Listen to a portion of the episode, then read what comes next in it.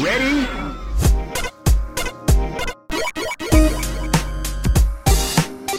I just realized something.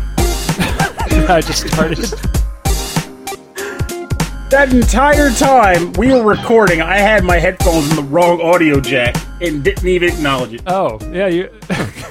Welcome to Rhythm and Pixels, a video game music podcast, episode World 23, episode, actual episode 4. So 23 dash 4. I think it's 227, I think. I'll have to look again. Anyway, um, this is a video game music podcast. My name is Rob Nichols. And I am horrible with audio technology. His name is actually Purnell, and uh, we've been doing this for a long time, and, and we're slowly losing your name. We're not saying it anymore. Uh, I just like having these intro, these odd name Yeah. intros. Um, and that's okay. But every week we listen to great uh, video game music from the past and the present, and from all consoles and all generations. We pick a topic and we just dive right into it. And I'm gonna just start with our topic today is the Commodore 64, and um, we're gonna do kind of like a history of. Uh, the past and the present and and some remixes of past games too. Like we have a lot to, to talk about, and we could not do this episode without the uh, the the I don't know. Can we call you the the historian of the of the Commodore 64? I like Uh, that. that's The that's, the that's a kind way of putting it, Rob. Why not? uh, uh, Michael Bridgewater from the Forever Sound Version podcast, and also known as um, uh, Mybri. Mebri. Mebri. Mebri. We'll go with Mibri. Yeah, yeah. My Mybri. um, of, of, of, the, My of, the, of the demo scene. So yeah. Anyway, thanks for coming on the show. Thanks very much for having me, Robin and Purnell. Um, yeah, this is uh, this is my maybe favorite topic in the entire world: the Commodore 64 and the SID SID chip audio. So this is uh, I've been very excited to talk about this beautiful thing with you both this evening. The um, Honest. this this this I- this this topic's been on our list for a long time, and then we decided we just have to do it now. And as soon as I told you about it, you got so excited. was I like, did, yes. I mean, honestly, there's something like anytime the Commodore 64 comes up, it's a general bit of excitement for me because I've played a lot of game consoles in my lifetime, including the Commodore 64. But I feel like the Commodore 64 is probably my least familiar of the retro dev- um, consoles. Well, Purnell, I have a surprise for you. You may remember this commercial about the Commodore 64. So Let's go. here we go. Let's give it a listen. I'm more alive than ever before. What I've been doing, gonna do before. My friends are knocking down This my is 80s. This is door. Getting 80s. to my Commodore 64. It's my model. Commodore 64 lets you play hundreds more games than any video machine, plus draw, program, even do music. Do music. Music. Whoa, My who friends knew? are Okay. knocking down. Michael still we're does ready music.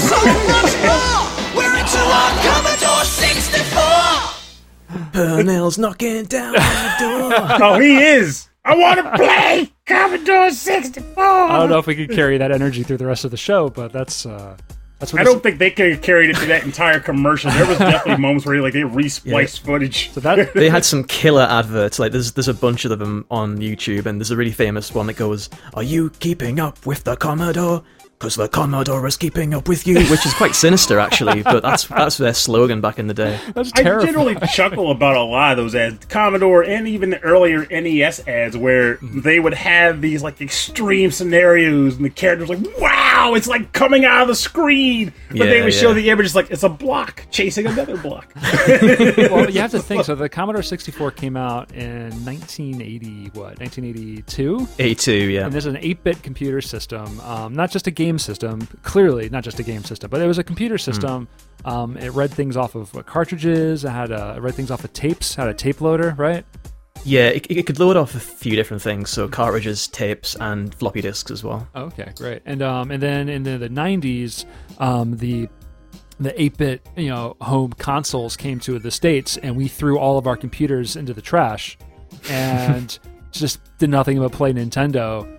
Um, well, yeah, I remember also like I can't remember what it was. Maybe it was due to mass production, but the computer game consoles was what lended itself to the whole video game crash. So like even before NES came over, we had, for some reason already were like, okay, we're kind of done with these computers. Yeah, that's true. It may well have been just because a lot of com- that's what it was. A lot of companies were just like, throwing up shovelware on top of shovelware just because they could, Mm-hmm. Yeah. and they were oversaturating the market with junk. Yeah, that's right. So- before, before the before the NES, um, uh, uh, the Famicom came to the states, uh, there was like no, there was like nothing. There was just just like hardly any like Atari VCS games coming out, um, and then that really changed everything. Another thing that kind of put the nail in the coffin on the Commodore 64 out here was the IBM uh, PC uh, systems, like the Tandys and all of the American markets getting into like the home PCs um, in the early 90s, and then um, because of just because of the prevalence of all of those shops and of all of like the hardware that was available to us, we just never touched it again. But I understand that the C64 had a special, uh, more of a special place in the uh, in the UK. Um, it did. It yeah, it, was extremely prevalent in the UK, but um, Europe more broadly. Oh, okay. Uh, in the UK, we had we had the ZX Spectrum as Oh, well. did right, big yeah. numbers. Yeah, there's Commodore 64, ZX Spectrum, and to a lesser extent the Amstrad CPC. Mm-hmm. But yeah, the Commodore 64 was kind of, um, kind of the one that was a bit more expensive and had a lot more RAM than the standard 16K Spectrum. So I think a lot of, uh, I think uh, maybe the Spectrum is what a lot of kids that that's what uh, less well-off families would would get. The Commodore 64 was for more uh, more well-off families or people who could afford it. Or if you come to the if you came to the system later in the 80s, maybe it was quite a lot more affordable at that point. But see, see. initially, it was kind of a if we're going to simplify it, it was between the ZX Spectrum and the Commodore 64, depending on how much you were prepared to spend. Yeah. Oh, I see. But it does leave me to want to wonder. So I never thought about this until this very moment, actually. The video game crash that comes up in history discussions or video game history discussions, I think was isolated to the United States. Like, did Europe have that occur? I think there would have been knock-on effects, certainly, uh, but I think you know, as, as Rob alluded to, we were a lot more uh, uh, faithful to the to the computers, so we kind of just kept on using them. And uh, I think, depending on who you ask, maybe the primary threat to the video game industry was arguably piracy. Uh, although, as we'll find, the the piracy cracking scene did spawn a lot Yeah. of really positive developments as well. So Strangely it's, enough, it's a, there's like a full circle thing that we're going to get into here. Absolutely, Yeah. yeah. It's a very twisty bendy kind of scenario historically. So I, I'm Bendy, actually bendy. actually pulled up a wiki on, on the video game crash of the 80s, and they're saying there's a flood a flooded console market of Atari VCS systems, and the loss of publishing control, which is what you were saying, Pernell, with uh, shovelware. So the control of, of of like the actual Atari company publishing the game, suddenly they weren't in control, and just tons of crap was coming out. And so people just didn't care anymore. And then the home computer systems came out, and more people were interested in having a system that they can do, you know, yeah, business applications as well as video games on. Um, that was a, a big, big deal. So somehow, Yeah. somehow Nintendo's marketing kind of broke through, and, and, and the software and the music became a big part of that. Well, there's something to say to that too. Like, uh, if you talk to people in the present and they reflect on the past, they typically tend to say that Nintendo had a rather draconian way of managing games that released on the NES, the Yes, Nintendo seal of quality. Yeah, they Um, you couldn't actually actually the games that that, that were uh, that you could that didn't have the seal that were that were like created like um by like there's there's the Christian like Bible adventure games. Oh yeah, Yeah. Those are- yeah, those are so hard to find now. and They're super rare. Yeah. Yeah, and like, but people would like rag on that, talk about how draconian they were, da da da. But when you discuss the history, hmm. you understand also that that's probably a large part of why the NES did what it did. Like they were like, hey, we can put some quality control behind what comes out on this machine, which means that if it shows up, someone out there had faith in it. It could be a it's a quality product. Right, You're not right. going to get a bunch of junk. I'm gonna buy Kid Icarus. I know I'm gonna be playing a fun game. Not Right, ET, right. the extra get- al- the extra angel. I'm gonna buy Fester's Quest. I know I'm gonna Oh. buy a fun game. Battletoads. Perfect. right. that was certainly making it easier for the parents who might have Right. been getting the kids this stuff for Christmas. So yeah, that that's probably a, a large part of how Nintendo steadied the ship, so to speak. So, So I think uh, about like I'm sorry. Uh, I'm sorry. I, I was just going to say this last thing. 'cause, like when you think about it, like we have we've had discussions, and it's probably going to come up on that future rentals episode. But uh, when you look back on your NES game purchases, whether they were bargain bin or rental, can you really think of? I mean, they did exist, yes, but can you think of very many where you played it and you're like, this game is literal junk? Like this has no business being sold to human beings. Junk. Uh, like there's like one or two that come up in history, but Oh, I don't think there was many. I could start with Top Gun, but you know, there was something there. Hey, I look back on that, and I used to I used to trash it, but looking back, I wonder if that was more so me than the game because I could play it, I just couldn't land the stupid plane. Man, Pernell, you gotta stop blaming yourself for these things.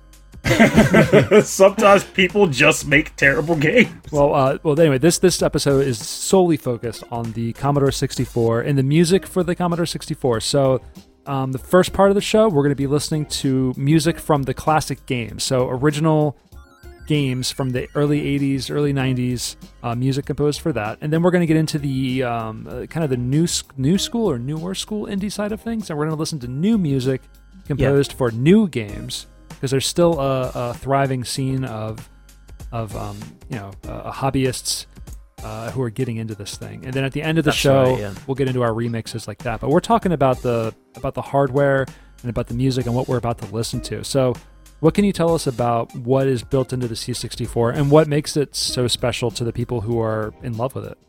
And I'll when, do my very called best not to go crazy. Uh, please do go go nuts. This this could take five hours, but it's not going to take that long. So I think one of the uh, maybe the principal reason the C64's uh, popularity is endured is down to its sound chip, the uh, sound interface device, or SID for short.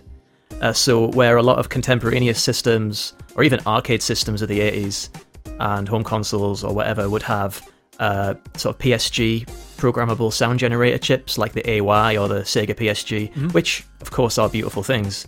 Um, the SID chip is quite a lot different. It's it's basically like having a an analog uh, synthesizer built into your computer, like a three-channel Moog or something, because it's got um, the ability to switch between waveform types on an individual channel on the fly, rather than having fixed waveforms like triangle or whatever. right, which is what the It's NES got, um, and the um, and the Sega PSGs have. Yeah, and the Game Boy or what have you, yeah. Uh, and it has uh, various ways where you can modulate the sound, so it's got filtering capability, which is what gives it a large part of its trademark Oh, yeah. uh, richness. You'll you'll hear plenty of that soon. Actually, when I first read about Uh, that, I couldn't believe that it had that, that kind of filtering capability, and I thought it was just Mm. like, oh, someone just threw this on, and it was like a hacked like VST virtual synth I was playing with. But then to learn that the that the Commodore 64 actually had these these modulators 82. and like and Yeah, envelopes, it's incredible.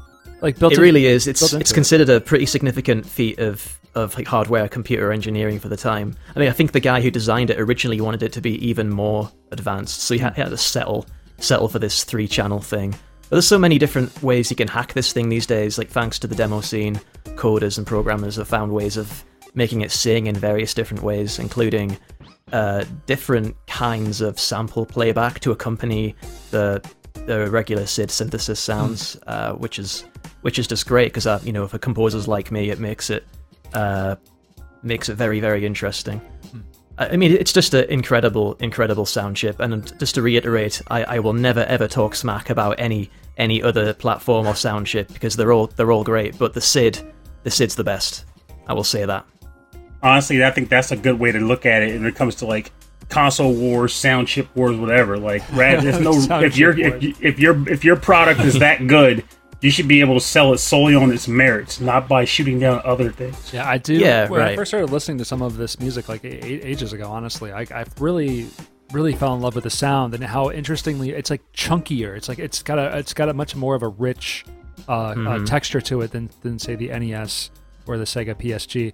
Now, granted, like my my uh, my love is still with the YM twenty six twelve from the Sega. Oh, I love that one from too. the Sega I Mega love Drive. that one too. But uh, but yeah, we can't we can, we can play favorites, but I, I still I still love a lot of different things. Um, but- Right, right. It's kind of like an apples and oranges thing up to a point. Um, curiously, there are some really exciting developments uh, recently where um, you can have a cartridge for the C64 that basically gives you, uh, I think it's the YM3812 uh, Yamaha synth chip, which is the same one used in the AdLib sound card. So it's uh, nine channels of FM synthesis to supplement the SID chip, which uh, which is just an absolute dream. So, you supplement the SID chip within the C64 with the Yamaha synthesizer, but you're still sequencing it and programming it on a C64. all the processing's done by the 6510 and the C64. Yeah. oh wow! And I, So, of course, had yeah, to look it's up fun, why it's it's, called like uh, for the life of me, it's been this long in my life. I was like, why do they call it 64? I was like, it's probably RAM related because it couldn't Exactly, be bits. yeah. 64K, yeah. That's it. Yeah, yeah, yeah. There are various expansions, but um, in in the demo scene, uh, for the most part, you're trying to work within the limitations as you might expect. So it's got to be, uh, you know, you can't. You can get RAM expansion units, but really, to release a regular demo in a competition, it's stock 64k of RAM and uh, no no fancy bells and whistles. Just try and make the hardware do as much as it can without you uh, interfering. Yeah, because if it's in the friggin' name, the moment you expand that RAM, now you're not doing a C64 demo scene track. You're doing a Commodore 128 or whatever. So Yeah, yeah, something like that. That's Well, it. well, let's listen to some original tunes. So we're going to be listening to music from games that uh, came out on the, I guess, the original uh, production line for the Commodore 64. Um, so these are definitely working within not just the limitations of, of the sound chip and that, and that RAM, but there's nothing extra going on here, right? So this is they, like they they designed. I don't know. I guess they allocate what so much memory for the game, and they have to allocate so much memory for the music. And they even probably played music while the game was loading from a tape. Is that right? Uh, in some cases, yeah, yeah, um, yeah. I'll, I'll, I think my uh, bonus round track will be an example of that, like a remix of, of one of those tunes. Yeah, Okay. yeah. You got to factor in the available memory and the available uh, CPU time as well, all sorts of things. So Right. yeah, programmers were working very, very close to the metal, so to speak, using assembly language, which is super low level. Yeah, you're telling the Uh, processor like at the operator level, like you're what to do, which is incredible. Exactly. I had some Yeah, friends that used to do that with their um, uh, with their with their graphing calculators in class, and they would hook it up to their computer, and then they would like they could write assembly level. It was like ZX or Z80 or whatever into the thing, and they could and they tried Oh to. yeah, yeah, And they, yeah. but it was ostensibly to, to like program and make little games, but honestly, it was to save notes and cheat during tests. But that's my hey, we got drug wars out of that. I Yeah, can't complain. I exactly. That, that's that how you school. built that stuff. Um, but yeah, let, us get started with some music. So we're gonna start with you, Michael. Um, what- Okay. what's your first pick? So this is a piece of music from a game called Last Ninja 3. Um, I should say at this point that the tunes we're hearing, I've uh, I took the liberty of recording these from Oh, right. my real hardware. Yeah. So this tune, some of these tunes we're playing recorded from a 6581 type uh, SID chip, which is the older model. Some of these tunes are from an 8580, which is uh, like an upgrade with different kind of filter response. This tune I'm, I'm going with first. I recorded this from the earlier 6581, and this is um, Last Ninja 3. It's the intro, so it plays during a, during a cinematic intro sequence, like a quite beautiful one actually for the time. Time being 1991, and uh, the composer is uh, Reyn Ouwehand, a Dutch composer. So yeah, hope you like it. Intro from Last Ninja 3.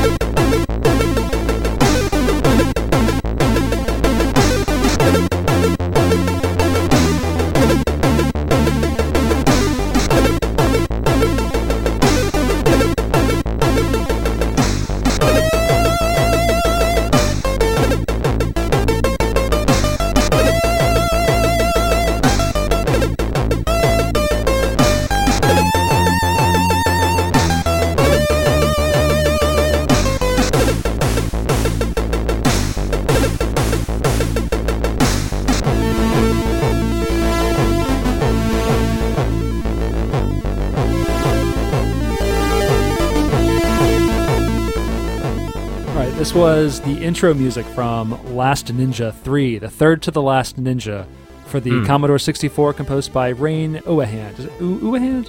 Yeah, our hand. Yeah, yeah. Very cool. Um, so yeah, that was a big, big track, um, and very long intro. So, so you said it accompanied a, a, a cutscene. Yeah, it was. It's basically when you first uh, load the game up, you'll you'll see and hear this. I, I don't think the intro sequence even pl- uses the entire tune, actually, from what I remember. Um, I think that the track in its entirety before it loops is something like five minutes long. Oh, wow. I think they maybe use two or three minutes of it.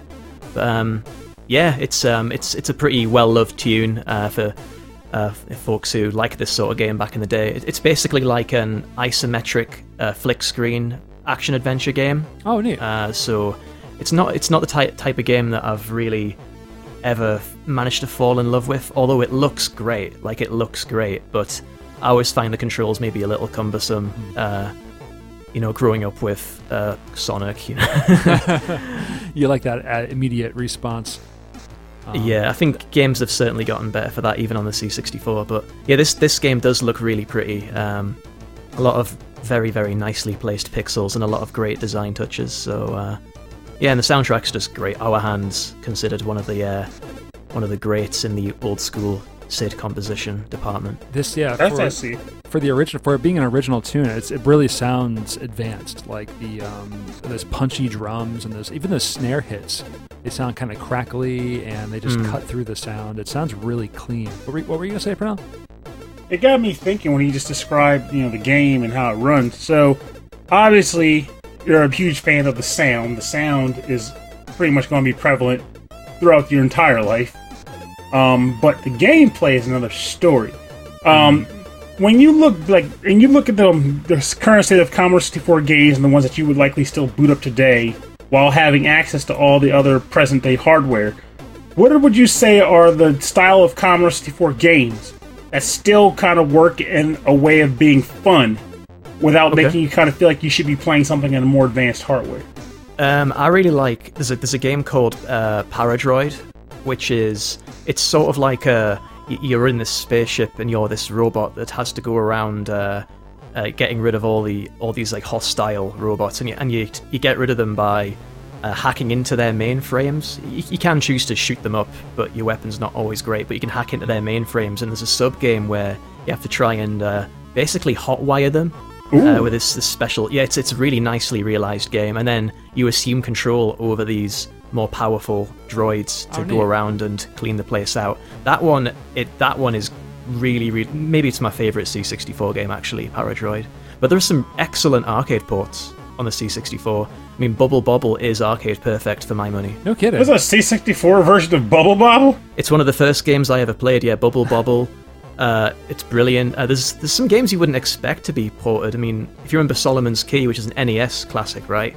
I mean, that was another one of the first games I ever played, uh, the C64 port of Solomon's Key, and yeah, it's it's again very nicely done. Uh, yeah, it's sometimes arcade ports are a little little bit clunky, or you can tell they just ran out of time.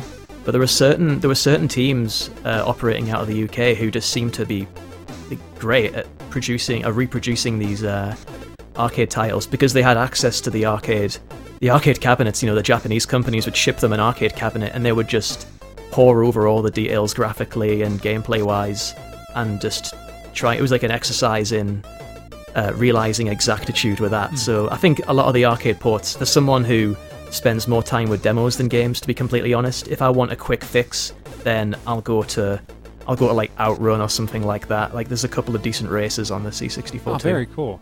That's what I like to hear because when you look at like gaming, and it shifts by generation, of course, you know, what you grew up with per se. But uh, you know, you look back on say a lot of NES games, which is like one of the big flagstones for like, hey, this is my retro console. And um, and you look at games that play like NES games, but on more modern hardware. There's some games where you're like, you know, this game does it in a way where I don't think I'd ever want to go back and play these older ones. But by that same token, there are timeless games on the NES. Just like there are timeless games on the the C64, where it's like, despite them having been done on hard, stronger hardware, I can still go back to this old game, play it, and feel absolute joy in it. Like, there's no, I'm not taking any, I'm not taking any losses by experiencing this game style in this way. And I like that's why I like wanted to ask you that because you're you're the most Commodore 64 knowledgeable person I Yeah, know. You're most well, Oh, thank well you. versed in this. um, yeah. So uh, so moving on, we're going to um, another title. This is. Oh wait, I, w- I had a question, and I'm not sure if this is just something maybe I, I've in my mind I, I've drawn these correlations in between the two things. But when I, I Mhm. when I look back at some of uh, the classic NES games, uh, classic NES music that I really loved, like stuff from uh, Tim Follin and from Rob Hubbard. Like when I go back, I'm like, oh, these tracks on the NES are super super long. Like the intro to Skate or Die 2 and um, Oh, yeah. uh, Solstice is like a nine minute epic that I just in, in love with. Do you think that the length of these tunes was informed from like maybe their work on the C64? Probably, yeah. I mean, Rob Hubbard, since you mentioned him, he uh, he did compose some uh, tunes that just went on and on and on. I mean, you, you were glad they did because there were uh, there's some very beautiful propulsive stuff uh, in his you know his repertoire of Sid tunes. But uh, I, I would I would guess that yeah maybe uh, it's it's like if you, if you can imagine this uh, continuum between arcade machines on the one hand and home computers on the other. In an arcade, you only have so much time. You want to maximize your money. The home computer, you can kind of sit and meditate on it, maybe. So the tunes might be longer for that reason. I think it's probably there's probably something in that, Rob. Yeah. I, I always wondered about that. Like I always thought maybe like it was maybe it was a port from the tune, but a lot of times there were new tunes. But I don't it was just really interesting to me that it was always the Western composers, and then there's composers that had roots with the Amiga or the C64. Yeah, yeah. I know what you mean. I know what you mean. All right, so now we're going to move to a game called Ferrari Formula One. Uh, this is the title music composed by Barry Leitch, and let's give it a go. Loading, ready, run. Gentlemen, start your engines.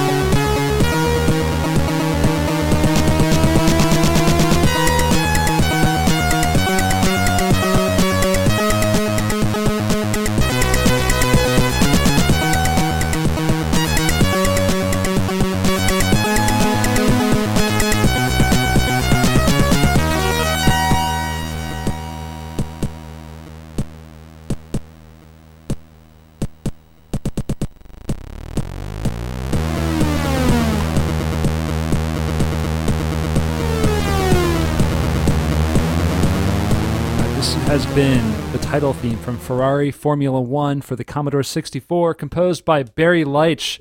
and this has some real big time synthwave energy in it. I just I love that that that classic '80s like synth sound, like all of those like are um, like chord arpeggiations and just the, that driving drum.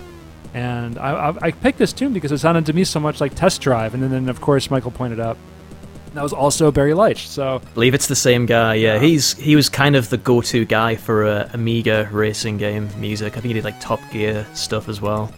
Um, yeah, he's got pedigree in that department for sure. and it surprises me too. Like, if I remember correctly, I know released this kits for top for um for test drive, but apparently I guess Top Gear too. Like those games originated on on like classic computer software, um hardware, as opposed to like the SNES where I first played them. Yeah, the, That's right, yeah, uh, yeah. My first time playing Test Drive was on my IBM or my Tandy PC or whatever, and it was like this the classic like pink and blue CGA CGA co- uh, colors, uh, which I I don't know. I have a, a lot of nostalgia for that, but yeah, a lot of that started on computer systems. A lot, a lot of cool racing games on the Amiga that were then ported to the NES, um, so it had like a much wider um, audience.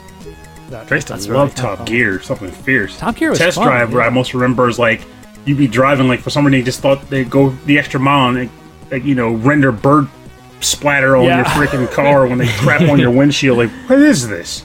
Now I don't know much about the uh, Ferrari Formula One, but do you know anything about this one? Yeah, so uh, I think a lot of a lot of the appeal for Top Gear and games like that uh, that also have Barry Leitch on the sound is that those games are very immediate and they're not really simulations. They're kind of arcadey a lot of the time. This game is the polar opposite in that it's it's very highly involved as far as the the detailed race pre-race Really? setup and all that goes. it's like a simulation, and the racing itself is uh, kind of very slow and jerky. It's it's far from the best racing game on the C64, but it does you know it does have the big tune and it does have all the options, so it's kind of impressive in its own way. But I wouldn't call it actively fun as such. That's that's that's, that's the tagline on the box. Not Yeah. not not immediately fun, but yeah. Actively Do you like fun. options? We've got options. Do you want the sense of enjoyment? We can try to give you that. I tried to get into into like racing simulation type games. I always thought it would be something like, like some kind of nerdy like thing I could get into, but I just I love the immediacy of arcade racing. I think Pernell can is Yeah. probably uh, on a similar spectrum. Closest I've come to it is uh the original Gran Turismo games, whereas I, would, I tried to sit down with those, but when it came time to start tweaking like the freaking shocks on the car, I lost interest. And then like what ends up happening further is uh since I got into the review kick, every once in a while like, the, like my guy would be like, "Hey, you want to review this game? It's called Ride 3. I'm like, "Ooh, it's motorcycles. This sounds great." And I'll take it and I started playing. I'm like, wait a minute, I gotta I gotta tweak the bike. I have to actually work on the bike. I don't want to do that. I just That's what to drive mechanics it. for, surely. And then you start driving the bike, and it's not just accelerate and never use the brakes and then cut turns. Like, no, you're just constantly falling off the bike because it is definitely a sim style racer. This is mm. there is no just pedal to the metal all the time. I think a lot of people our age had a very similar experience of putting in Gran Turismo, hearing hearing all of this cool stuff about it, booting it up for the first time, and then like racing to the first corner and then immediately not being able to turn hard enough Yup. and just going way off the track. Be like, not to mention like the, it was also like the very first game I could think of where it was like, oh, cool racing game. You put it in the system, you're ready to pick your car and go. But no, the first thing you No. gotta do is earn your driver's license. Oh yeah, Yeah, on the teach career you- mode, yeah. teach you to play Yeah. the game first, guys. Because every, learning if I remember fun. correctly, like every there was like tiers of races, and then to qualify for the next tier of race, you had to get a brand new driver's license, Mm. which was at new courses. It's like, what is this? Race nemesis, but there was also that guy. Always that guy down the hall. 'cause I was in college at the time. Always that guy down the hall was like, oh yeah, new driver's license exam. I can't wait. Like, New What exam. is this? I can't wait. And then across the hall, someone screams, "No! exactly. Get him! Get him! All right, Pernell. Uh, what's your first pick for the show? Well, I actually really like the picks that I made for this episode because due to the topic and the resources that Michael gave us with which to say, hey, don't just dive in blind, use some tools. Oh yeah, we, sh- we Um, should we should say, uh, Michael, you've really come through for the show. I mean, you gave us uh, uh, players, you gave us like um, uh, uh, history, like in text files, and then just an enormous compilation of files for us to play and listen to on the show. It's fantastic stuff. So Hey, thank no, you so much. Thank no you. worries at all, man. It was my, my pleasure. I mean, this this stuff is just you know, one of the loves of my life. So it was any, any excuse to to uh, indulge in that is is always something I'll jump on. So no worries there. Well, it made, Like it made our one jobs a little bit easier. So I didn't mean to cut you off, for now, but it's it's Well, it's not even- huge. That's the funny thing. It's not even so much that it made it easier because, like, to give you an example, before I was going to pick like, oh, here's a track from Gradius on the C64. It got ported, and it uh, did. That would have been an easy choice for me because I'm familiar with Gradius. You know, just now it's a C64 port. But uh, due to the tools, I was able to say, you know what? Let's see if I can learn about some games that I've never in my life heard of before that were only on the C64 to my knowledge. And if it was on anything else, it was on another piece of hardware that I didn't own. So it still works. So every game I picked from, I have never played before. I only heard of it because of this episode, and I love that. Um, so this first pick comes from a game called Octopolis. Um, it is titled High Score Entry, referenced on the SID as Subtune 3, composed by Willie Beben. Octopolis, a tale of eight cities. Each race, each each run by one of eight octopus.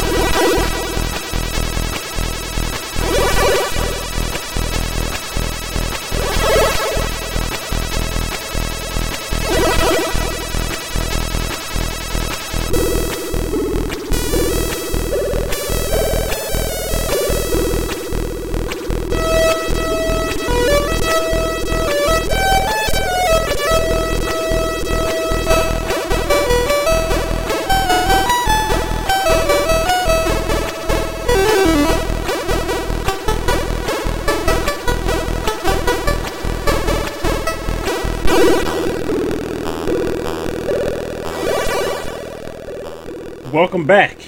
You're listening to the high score entry theme, aka Subtune 3, from the game Octopolis on the Commodore 64, composed by Willie Wally Beben. So, this game actually resonated well with me by just like watching how the game played out. Um, like the style of it. It was one of those like games where there are like two, I guess there's two halves of the gameplay. Where first and foremost, I have no idea what the premise of the game is, so I don't know why you're doing any of it. But uh, the first phase involves like you flying a ship on a horizontal plane, shooting down targets, and uh, ultimately trying to make your way to land the ship to enter a sort of, I guess, like a octo. I just kind of imagine it's like an octo base populated by monstrosities and weird big-headed critters. And your character has to go from screen to screen, usually entering from one zone and then exiting out another, and then entering the next screen in a place completely unrelated to where you exited the previous screen. Um, and your overall goal is to get to the exit at the end of the course, and you're being timed as you do it. You get a gun right. and you can jump.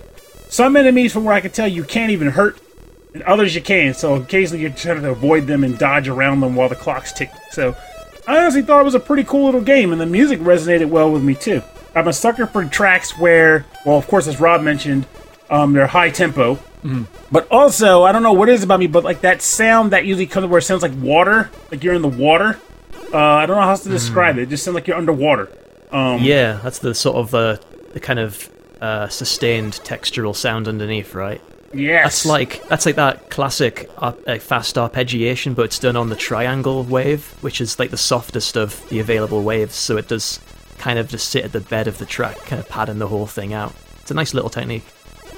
This is used very well in this track because, well, I I was enamored with it, and I, this is a type of game that as I watched it play out, and I watched a few sequences of it get played, I was like, you know, I think this is the kind of game that even today, if someone said, "Hey, Pernell, let's race in Octopolis," I would totally play it. I would absolutely play it and enjoy it. So.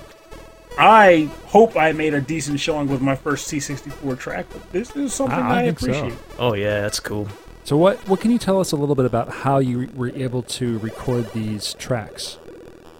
Um, there was no no particular magic really. I mean, I've got um. So as I say, there's two revisions of the SID chip, 6581 and 8580, and I've um I've got two Commodore 64s, uh, an older one which you call the bread bin model because it looks kind of like a bread box, and uh, the more recent one which is when they overhauled the design in 86 to make it look a little bit more like the emerging Amigas and Atari STs, just to upgrade the design.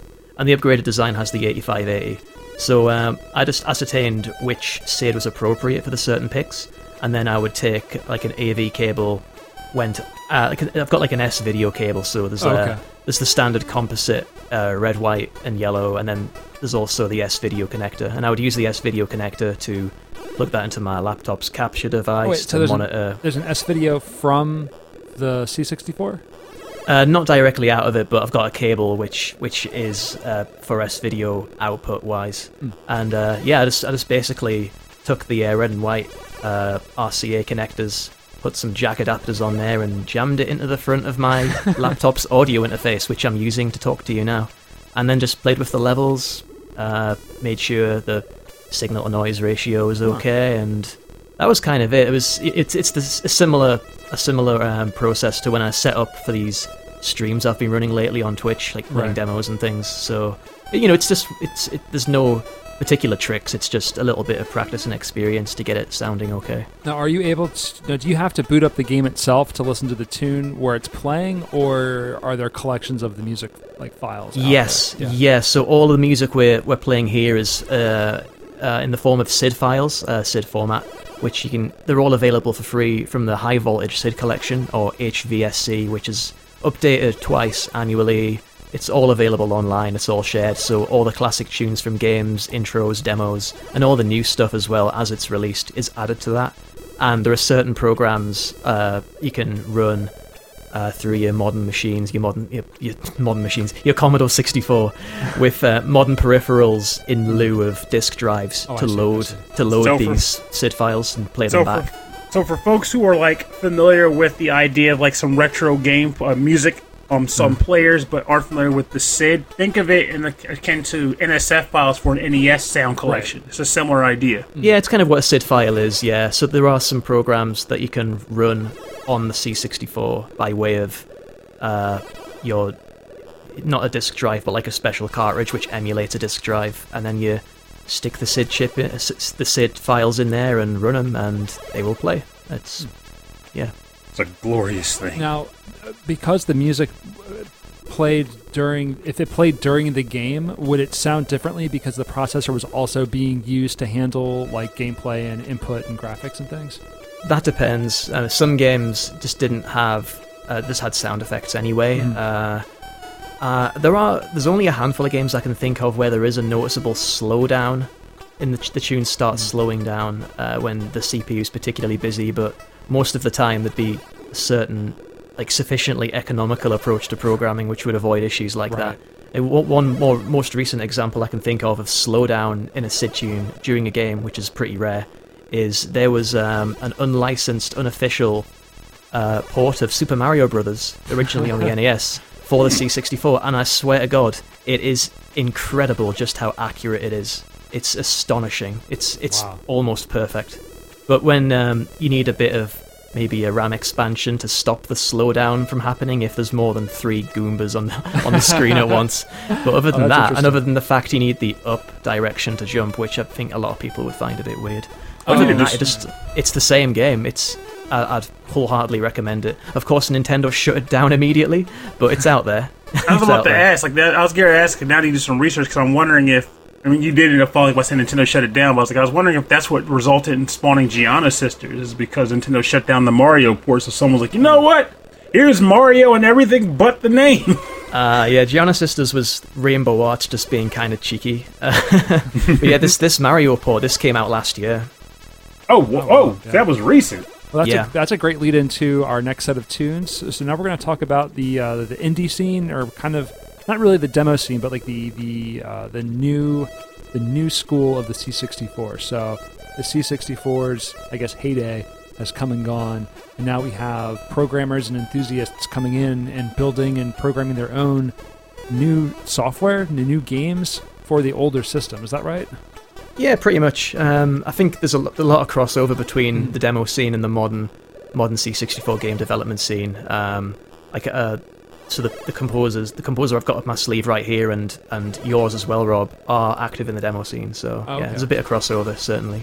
No, that makes a whole lot of sense. Um, and and the the time frame, like so, the the C64 kind of kind of lost its steam, I guess, in the early '90s or like the late '80s, and so Mhm. the, uh, the the indie game homebrew scene started about like with are there are there games in the '90s or was it the early 2000s that people became more interested? in? Yeah, there was de- they, it, there was still some development for games and demos as well throughout the '90s, but it, it did slow to a trickle, and then there was kind of a resurgence in the uh, in the 2000s, and that gathered steam gradually. And right now, it's it's uh, probably as busy. The scene's as busy now as it has been since. Oh, very like, interesting. maybe '93, if I'm guessing. It's uh, it's great, great time for the scene certainly. Okay, well, let's listen to, to some modern, some modern class, modern retro. I don't know what we're gonna call it. We're gonna call it modern C64 tunes, um, Yeah. we're gonna start with uh, start with your pick.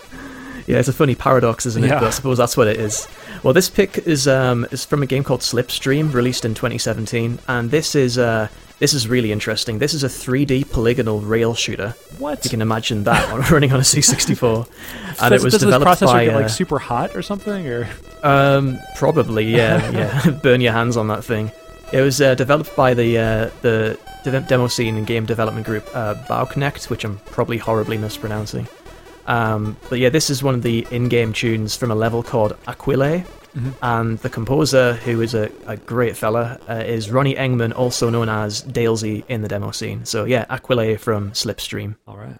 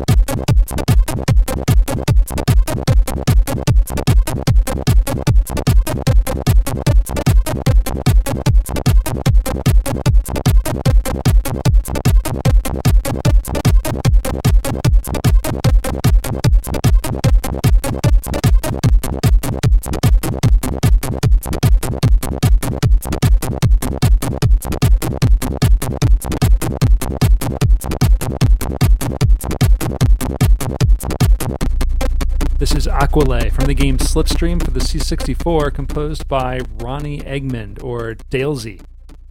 Wow, That's that it. is some deep stuff. That is some deep, Mm. deep bass. I am into that tune. Um, you said he's from Berlin.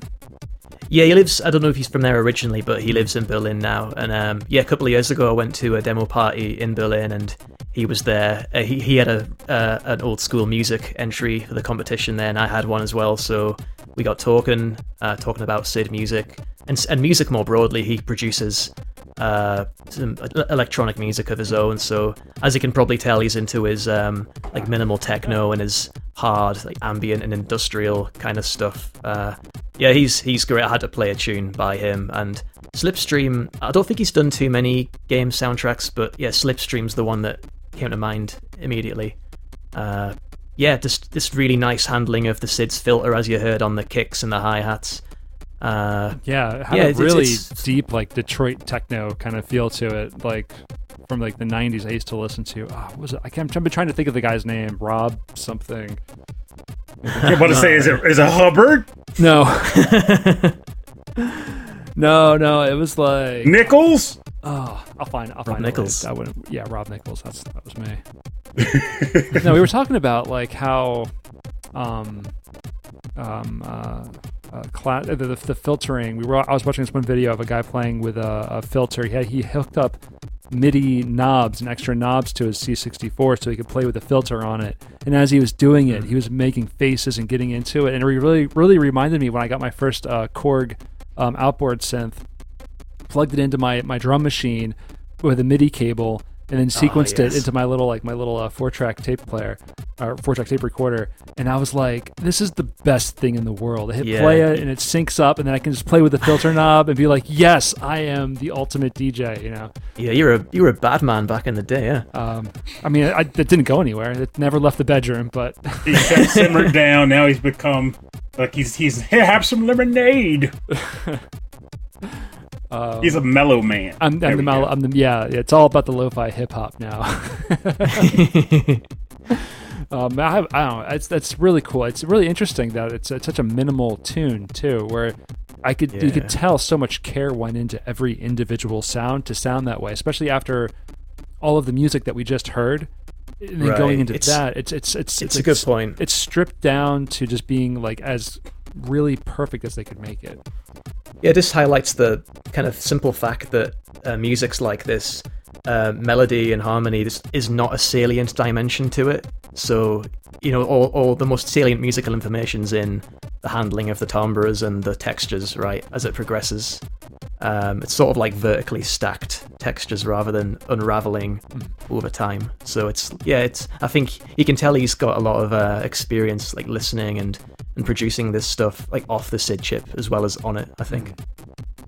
All right, so um, kind of on the other side of this uh, kind of minimal side of things, I'm going to go into my next track. This is from the game The Vice Squad.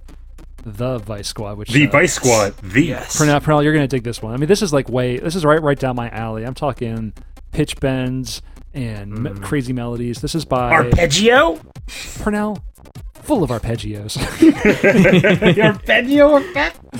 uh, yeah, that I want that on a T-shirt and give it to Pernell, make him wear it. the wear arpeggio effect. This is by Sascha Zeidler, uh, also known as Linus, and this is the title tune from The Vice Squad.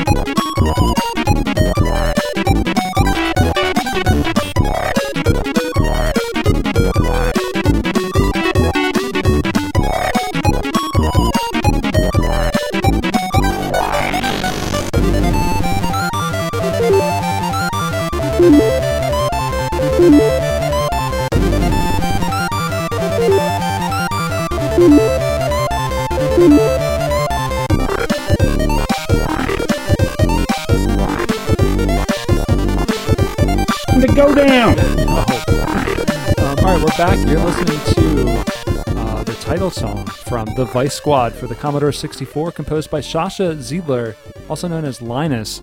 And man, this is just, it's got everything I love about classic game music with the pitch bends and the, the rhythm changes. And it just, it takes like how it just takes you on like this full journey. It's fantastic. Um, so yeah, I, I'm been, I'm to search out more from uh, this artist. I'll help you out with that. He's he's in um one of one of the groups I'm in. It's a music group called Multi Style Labs, and he's also in the same group. So I speak to him reasonably regularly. He, I mean, he's a great guy, and his he's been doing this for quite a while. Um, yeah, he's he's kind of the master of the filter bass in my book. And uh, I mean, you heard those like echoes on going across the channels. Uh, you said it was sort of like classic Tim Follin music, right? And Yeah, yeah. yeah, I, I can I can through. hear that on this particular tune. But leading up to that, those, those huge bass filter sweeps leading up to that, like that to me, that that's a modern sound. Like that's something out of like a drum Right, and bass right. like tune. Just like ca- like everything else is happening up here, but then there's this huge like sweep of like a belching Yeah. like wow, and I'm like yes, more. A lot that of his early demo tunes were in the drum and bass style, so that's about right. I think. Oh, think. geez. yeah. Okay, great, perfect. All right. You're Um, gonna like this guy, yeah. I think well, I think we'll be we're gonna get on great. That's what. I, yeah. um, so the Vice Squad. Uh, we Mm. when did this? When was this released? Uh, 2013, this game was Oh, released. wow. Uh, did, did you see any of the uh, like gameplay of this one? Honestly, no. I didn't didn't look anything up on this one.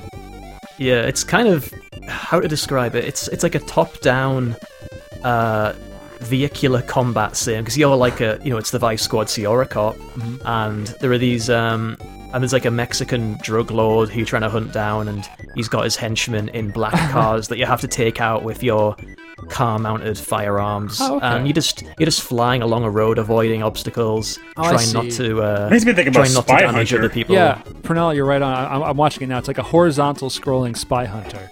Spy Hunter's about right. Yeah. Yeah, but oh, but the graphics kind of remind me of Spy Hunter and remind me a little bit of um, Grand Theft Auto, the original Grand Theft Auto. Okay. Right. Right. But uh, uh, probably that was inspired a lot by um, uh, uh, Spy Hunter and maybe also. I was gonna say also the Vice Squad, but uh, definitely not. Fired by a real I think, I voice think, that, I think my timelines got a little mixed up here, but man, this this is a fantastic tune. I'm so I'm so. I'm so happy to hear that. Like a lot of this other stuff that's in that drum and bass uh, style. It does. Ex- it does explain how our tracks are so different, though, because I think both games you picked from came out in more later years. Like the games I'm picking for, like these what just come out like 85, 84. so I feel a little better. I was like, how's Rob finding these meaty, these meaty tracks? I'm like, mine's like beep, boop, boop. Well, come on, beep, Pernell. Your next track has got to be super meaty too. What, what's your, what's your next tune? Well, less meaty, more clam chowdery, but still of a chowder, good. Yeah. Still good. 'cause I love clam chowder. It's still Um, tasty. yes, right. God, I want some right now. Um, this comes from a game I also learned about again from prepping for this episode. Um, the game is titled The Ark of Yesod, or Yesad, however you want to pronounce it. And it is Subtune 1, the title theme. For the Commodore 64, composed by Keith Tinman, or Tin Man, or Tinman. The, the Ark of Yesod sounds like a Falcom RPG, doesn't it? It really That's what does. drew me to it when I was looking at it. I was like, Ark of Yezad, I'm, I'm in. Yeah, that's uh, oh, that's it's probably amazing. Where's where's the anime girls in this one? Not a one! You will be disappointed.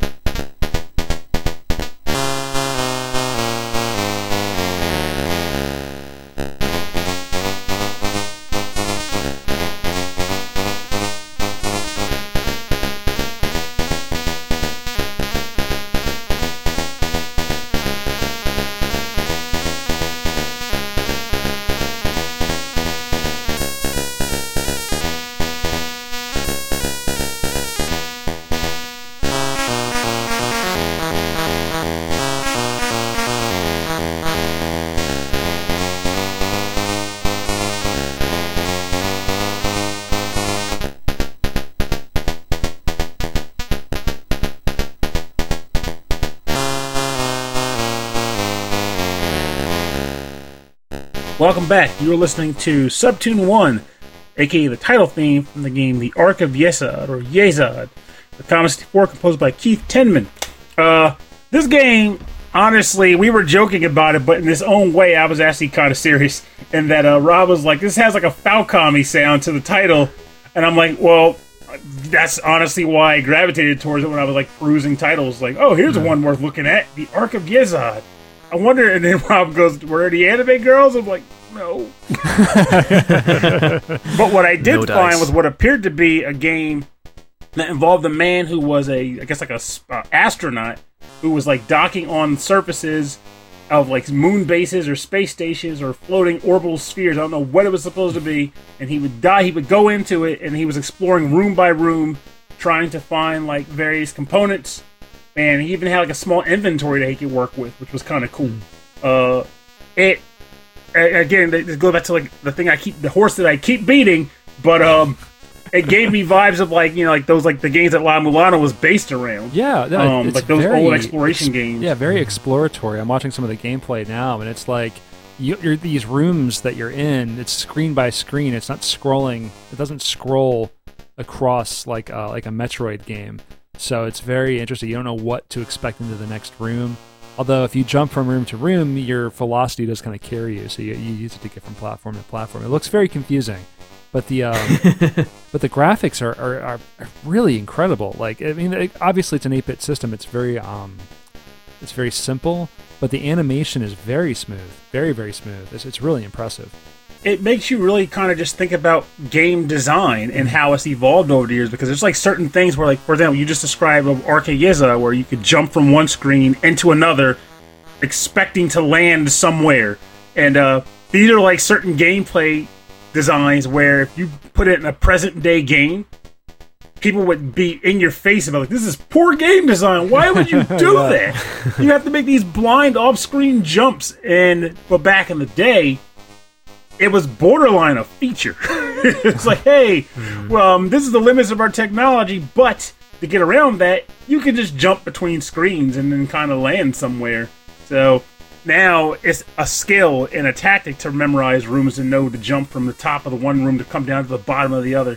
So it's like it's a something I appreciate. Like it's I like that kind of stuff. Yeah. And of course, if I'm going to play a game that involves having to run quickly, high moment, high velocity gameplay, I want it to scroll. I don't want to make blind jumps. But if it's like a slow, Right. methodical game, I'm totally cool with this. It, it, The, it um, works. Or have the rooms be a little bit larger, like in um, um, um, the game that we've been playing. Hold on, La Mulana. oh my god! Because a lot, That's the of, there's a lot of places in La Mulana where you do have to kind of make these long blind jumps. Um, Mhm. But of course, the game is punishing you. Um, Yes. I don't know what it knows about me that it that it knows that I need to be punished, but somehow it does, and it's like you're you're bad. You've been a bad game player. Fun fact: the Yeah. game was actually produced in Silent Hill, Pennsylvania. what was it now? the game is specially designed to be in tune with all of our personal sins when it gets to our door. That's why it looks different to everybody. Is that what it is? That's right. I never found that room, Rob. What are you talking about? Oh man, it's like I know what you did last summer. the game. All right, so we're gonna turn this track down, and we're gonna get into our part of our show we call bonus round. Bonus round. Let's go. The bonus rounds where we play covers and remixes and arrangements on our theme. And this episode is no different. We're going to be looking at remixes and arrangements of classic C64 tunes and maybe even something a little extra. So, uh, Michael, what have you found for us?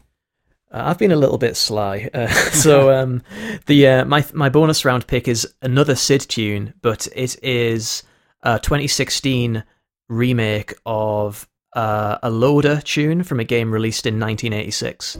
So um, one of the very first games I ever played, any any video games I ever played or soundtracks I ever heard was from Sanxion on the C64, which was composed by Rob Hubbard. Very classic. So I'd go over yeah. my granddad's house and I'd uh, load up the tape and be sitting waiting for this game to load, Mhm. and uh, it'd give you this uh, really incredible loader tune by Hubbard uh, as the as the uh, title screen gradually revealed itself. Uh, so yeah, I, I kind of thought about including this tune, but then it was sort of really hard to whittle my picks down to two. So I thought, uh, maybe I can include this in the bonus round. And there's a guy called uh, Jason Page who's active as a musician in the demo scene. He's also had a, had a career in the games industry. He's uh, done a bunch of soundtracks and things for Amiga games and PS1 games as well. Now he's returned to um, the C64, and yeah, he did this remake of Hubbard's Sanxion Loader tune, which is um, uses a special technique where you can uh, play uh, play SID sound back at a multi-speed, like a multiple of the normal 50 hertz. So this is a four times speed SID tune, Huh. which affords you a bit more in the way of sound design and instrument design, which I think you might hear when the uh, the tune uh, gets going. It's got some really fancy percussion and things on this one. Oh, So yeah, this is uh, this is called Sanxion Remix. Uh, so originally composed by Rob Hubbard, but arranged by Jason Page in 2016.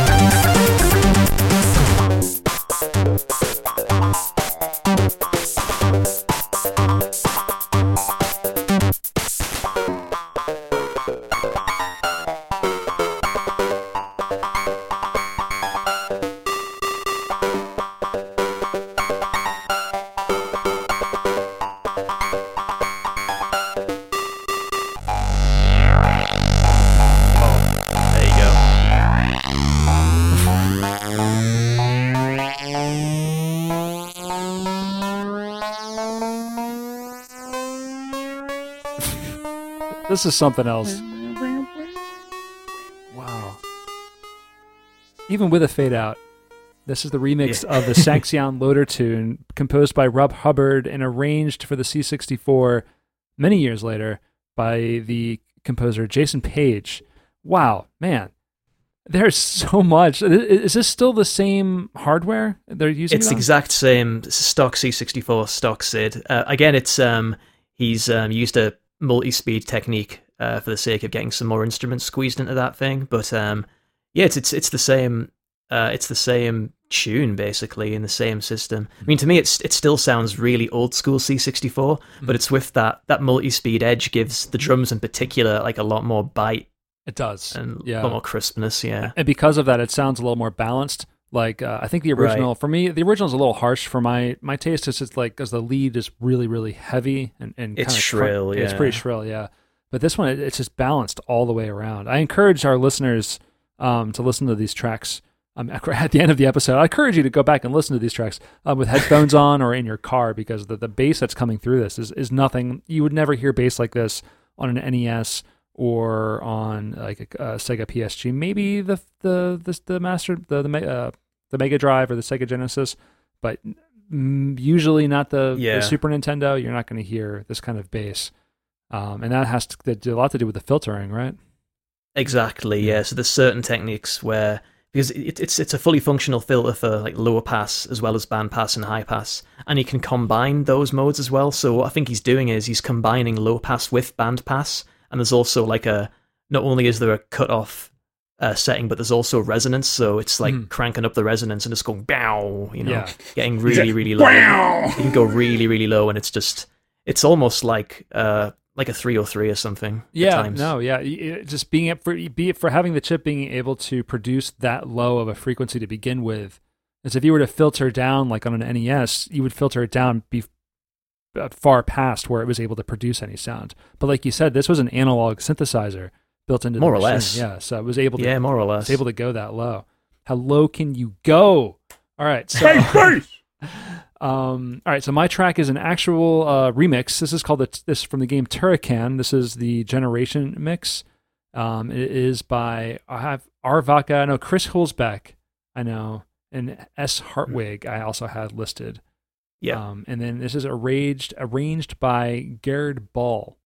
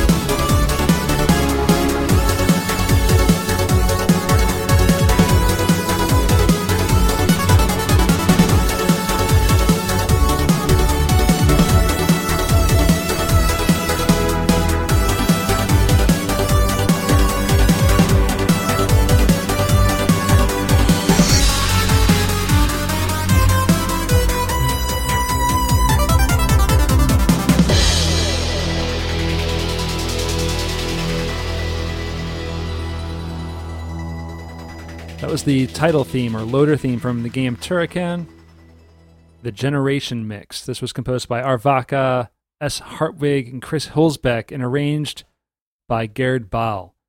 And yeah, that that I love when it goes halftime and then like the synths Mm. get all like picky. I know, it's cool. I really like this tune. And uh, you pointed out something interesting during the Yeah. track.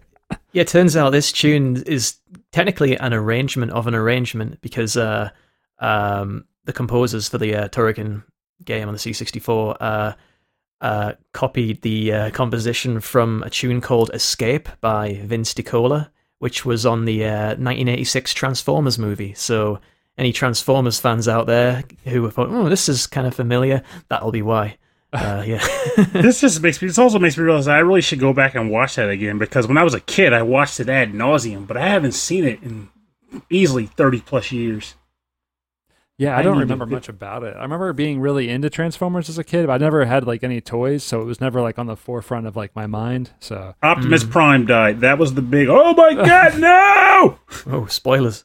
Oh, Okay. I think the limitations are up. you don't have the touch. You don't have the touch. Uh, like I just remember back when that released. Like it, look, you can't. I can't even think of many movies having the guts to do that in the present. And back then, kids were like in the theaters crying, like shedding actual tears because Optimus Prime died. Of course, they ended up bringing him back later in like a future, like you know, art um, future film later. But that time though, it was amazing to see a oh, man, studio take that spoilers. The whole they brought him back. Pernell, you Yes, gotta they- cool it. You gotta cool it, man. They're they're robots in disguise. Did you know that? oh man, Pernell. It could be anywhere. it could be even. They could be this PC. All right. Uh, what what did you find for the bonus round, Pernell? Uh, my last track is coming from a game which I actually think did get a console port at some point, like another console. Because I've heard of this game before this episode, but uh, it's called Chase HQ Two. Um, it's an arrangement done by, or rather, it was originally composed by Klaus Grongard and arranged by Guru Meditator.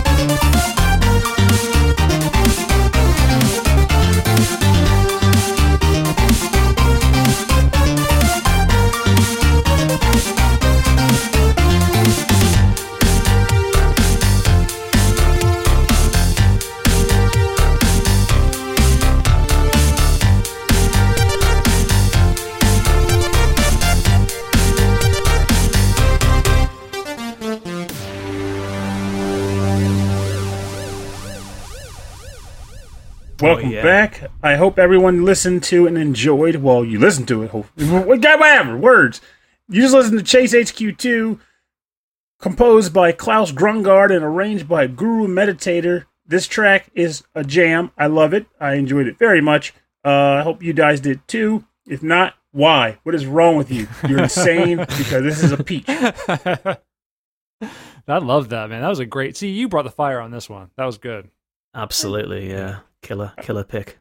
This is just I like episodes like this. They're harder to prep for, but they end up being worth it in the end because you just come out with these new and unexpected treats that honestly I want to do more with. Like I wonder I'm going to have to check my emulator downstairs to see if I can actually add C64 to it.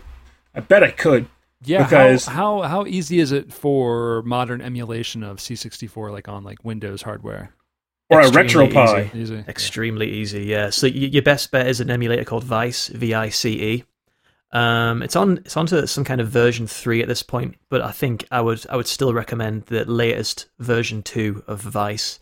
Uh, it emulates everything you'd want it to emulate really for playing demos and emulating the uh, cycle exact speeds of the disk drives, so you can run software properly as if it were Oh. on a real system. Uh, runs tape images, cartridge images, various RAM expansions and things if you want to try that. But I mean, if you just want to like drag and drop a, like a game into there and just play it, then it's also very straightforward. It's it's as complex as you need it to be, but it's also very easy to just drop in and play games as well. So Oh, yeah. Vice version two, whatever the late, whatever the last one was, is uh, you can't really go wrong with that one. Ah, nice. All right. Well, for more information on the bonus round, go to rhythmandpixels.com. We're going to have links to um, all of these places where you can find remixes, or find the artists, and even find some interesting uh, information and, and stuff on the demo scene, uh, all there, and you can support these artists.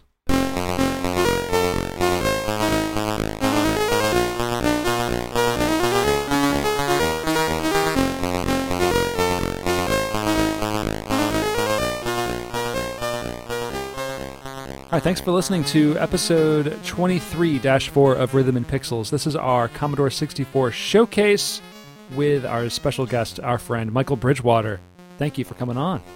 Hey, thank you both. Thank you once again. It's been a lot of fun, and honestly, it gave me a lot of joy to to hear you both uh, exploring some SID tunes and uh, you know finding stuff to like in this this corner of my world. Which, uh, Yeah. yeah, it's it's been a lot of fun. I will be continuing to utilize it too, so don't be surprised if all of a sudden like, whoa, Pernell's starting to like these more SID tracks. Um, yeah, it's something that we, uh, Pernell and I, have both have always really enjoyed, but we never really took the time to to dive into and explore and, and to learn more about. So having having you on, you've spent so much time and, and you have so much love uh, for the sound and for the chips and for everything. Um, um, it's, it's it's it's I knew it would be really important to have you on the show, just, just to help us with the picks and help us with with everything about it. Um, but before we uh, head out of here, is there is there anything else you want to mention about the uh, the system or about the uh, the computer system that we that we didn't talk about? Maybe uh, a shout out to the demo scene or anything like that. Or maybe a favorite Yeah. recipe.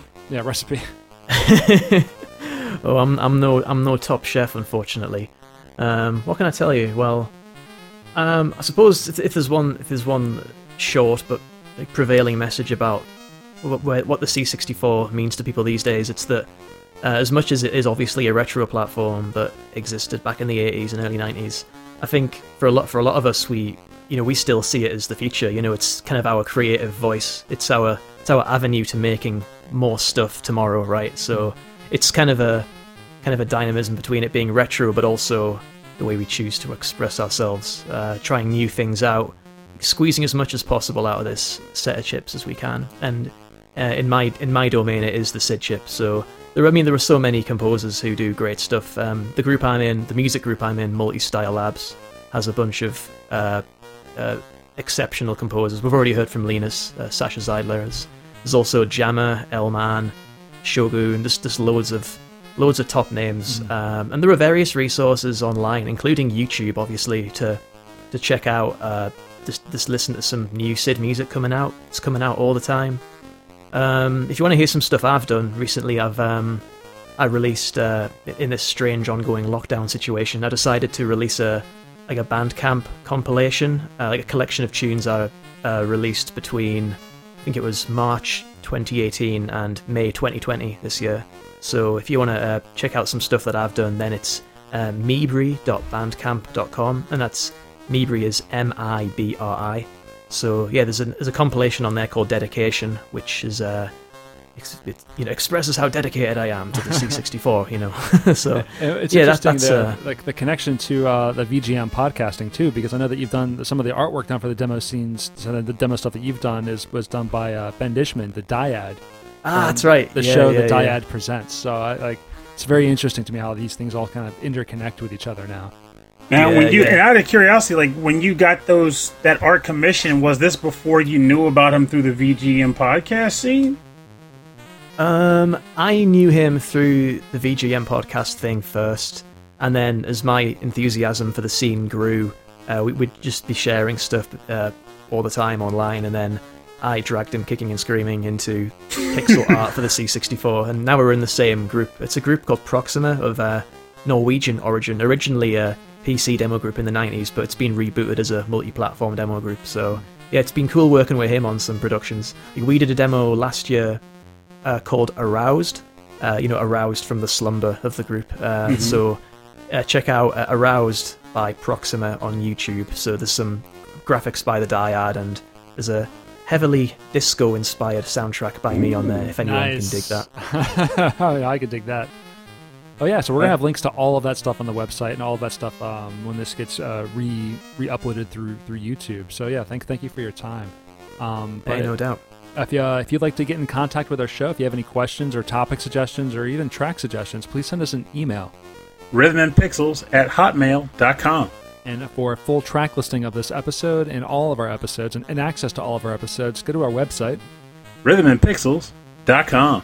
Um, and uh, if you're interested in checking us out on the social media platforms, Facebook and Twitter and Instagram, it's Rhythm and Pixels, all one word.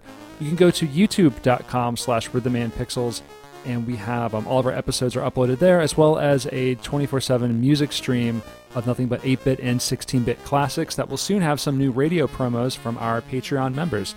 So if you'd like to support our show, you can go to patreon.com slash rhythm and pixels and you can uh, support any way you can there. You get access to prequel episodes uh, every week, and then also access to a live streamed recorded episode once a month uh, that we do here. And then there's also additional incentives for for higher tiers. But we'd like to thank our Patreon members at the end of every episode. Um, we'd like to thank that Nick Walker, The Last Weekend, Mike Myers, Sonic Medley, Taco, Harold Howard, Dave Taylor, Reinhard Zelkova, Andreas Mielberg, Dan Loughton, Phantom Jest, Steve Miller, The Autistic Gamer 89, Cameron Werma, Christopher Shenstrom, Bobby Arson from One Up Funk, Wicked Sephiroth, Carlos, Kung Fu Carlito from the Heroes 3 podcast, Michael Bridgewater, hey, Hey, I know that guy. from the uh, Forever Sound Version podcast, and Brian Pitt. So thank you all very much for your continued support um, of our little show. And I'm not sure what we've got planned next week, but we do have a schedule, and we're going to stick to it, darn it. Unless something really cool gets squeezed in there, which means, holy Could. cow, that would be a great episode it, it could it could happen, but um, yeah, as we move into the next phase of of, of these, uh, this, these levels of quarantine, eventually we'll start having um, uh, Pernell work his way back into the studio. And later Like a today, worm, like a snake. like a snake. Later today, we're gonna have a barbecue outside, and uh, and we'll be outdoors and, and having a good time. So, Oh, uh, that's so cool. so maybe on the next live stream, we'll, we'll both be in the same room. Who knows? Might be kind It of nice. was. It would be nifty because, like, fun fact about me, like, for a lot of people, like, you know, I haven't like, I've I've gone to like every once in a while to people's house, like, just kind of stood across from them or whatever. Mm-hmm. But as far as like actually hanging around and being around around people, been months. Yeah. literal months. Like, I life is so strange. Life is very strange right now. And like I said, we miss you. Me, you, and, and my wife. Uh, we we both miss you. So. But one thing I always say though, can you imagine if this happened 20 years ago? oh God, no! We'd all be on the I phones. wonder about that. Yeah. It's like, well, I can only play through Mega Man X2 so many times.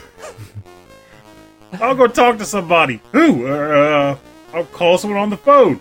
Hey, uh, crap, what do you mean he's on your brother's on the phone? Crap, well, I guess I gotta. Uh. Yeah, we, I guess we should be thankful, um, you know, the, the cause of and solution to all of our problems, the internet. Um, so, Yeah. Yeah, the thing to, to be able to do things like this and to meet with people Absolutely. like you, Michael, ac- ac- across the across the globe here. So, Yeah, likewise. It's a bit You of gotta a say kick for pond, well. Rob. You gotta say it. Across the pond. pond. I refuse to call it a pond, man. That's an ocean. It's just a really big That's- pond. That's that's just disrespecting the ocean now.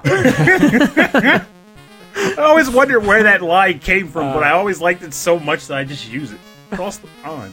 All right. Well, uh, thanks for listening to the show. Thanks to you again uh, to Michael Bridgewater. Thanks for coming on. Thank you. You take care of yourselves. You too. My name's Rob Nichols. Frank. And I'm Pernell. Have a good night and have a safe week. Take care of each other. And remember, retro gaming doesn't have to be limited to Namco Museum releases. You can actually go out and play a quite a few retro games that you've never heard of up until an episode of the show, or you stumbled across a link on the internet, or someone used a track from the game in their fan Sonic collection. Um, there's a variety of ways to come across new music that ties to games you've never played, and just because it's not a hot new release doesn't mean you can't take the time to learn because you never know. You may find yourself saving some money and playing games that you never expected to like more than games that you're being funneled in to buy on a schedule. Schedule. Schedule. Swedgewell. Oh, and one more thing. So I want to add one more. This is an odd thing for me to do, but I did two. Um, don't be. Oh, yeah, well, don't be ashamed of the person that you are. Be open and honest with yourself, to yourself, and to others. But with that said, do not be afraid or ashamed to look within yourself for the opportunity to learn and grow because we can always do that and it is not shameful to realize you've done something that you regret and to grow from that. That's not shameful. If anything being stubborn that's a shame. Pernell, The- I'm the one who broke your TurboGrafx 16. what? I do it. i have so many sad stories regarding that TurboGrafx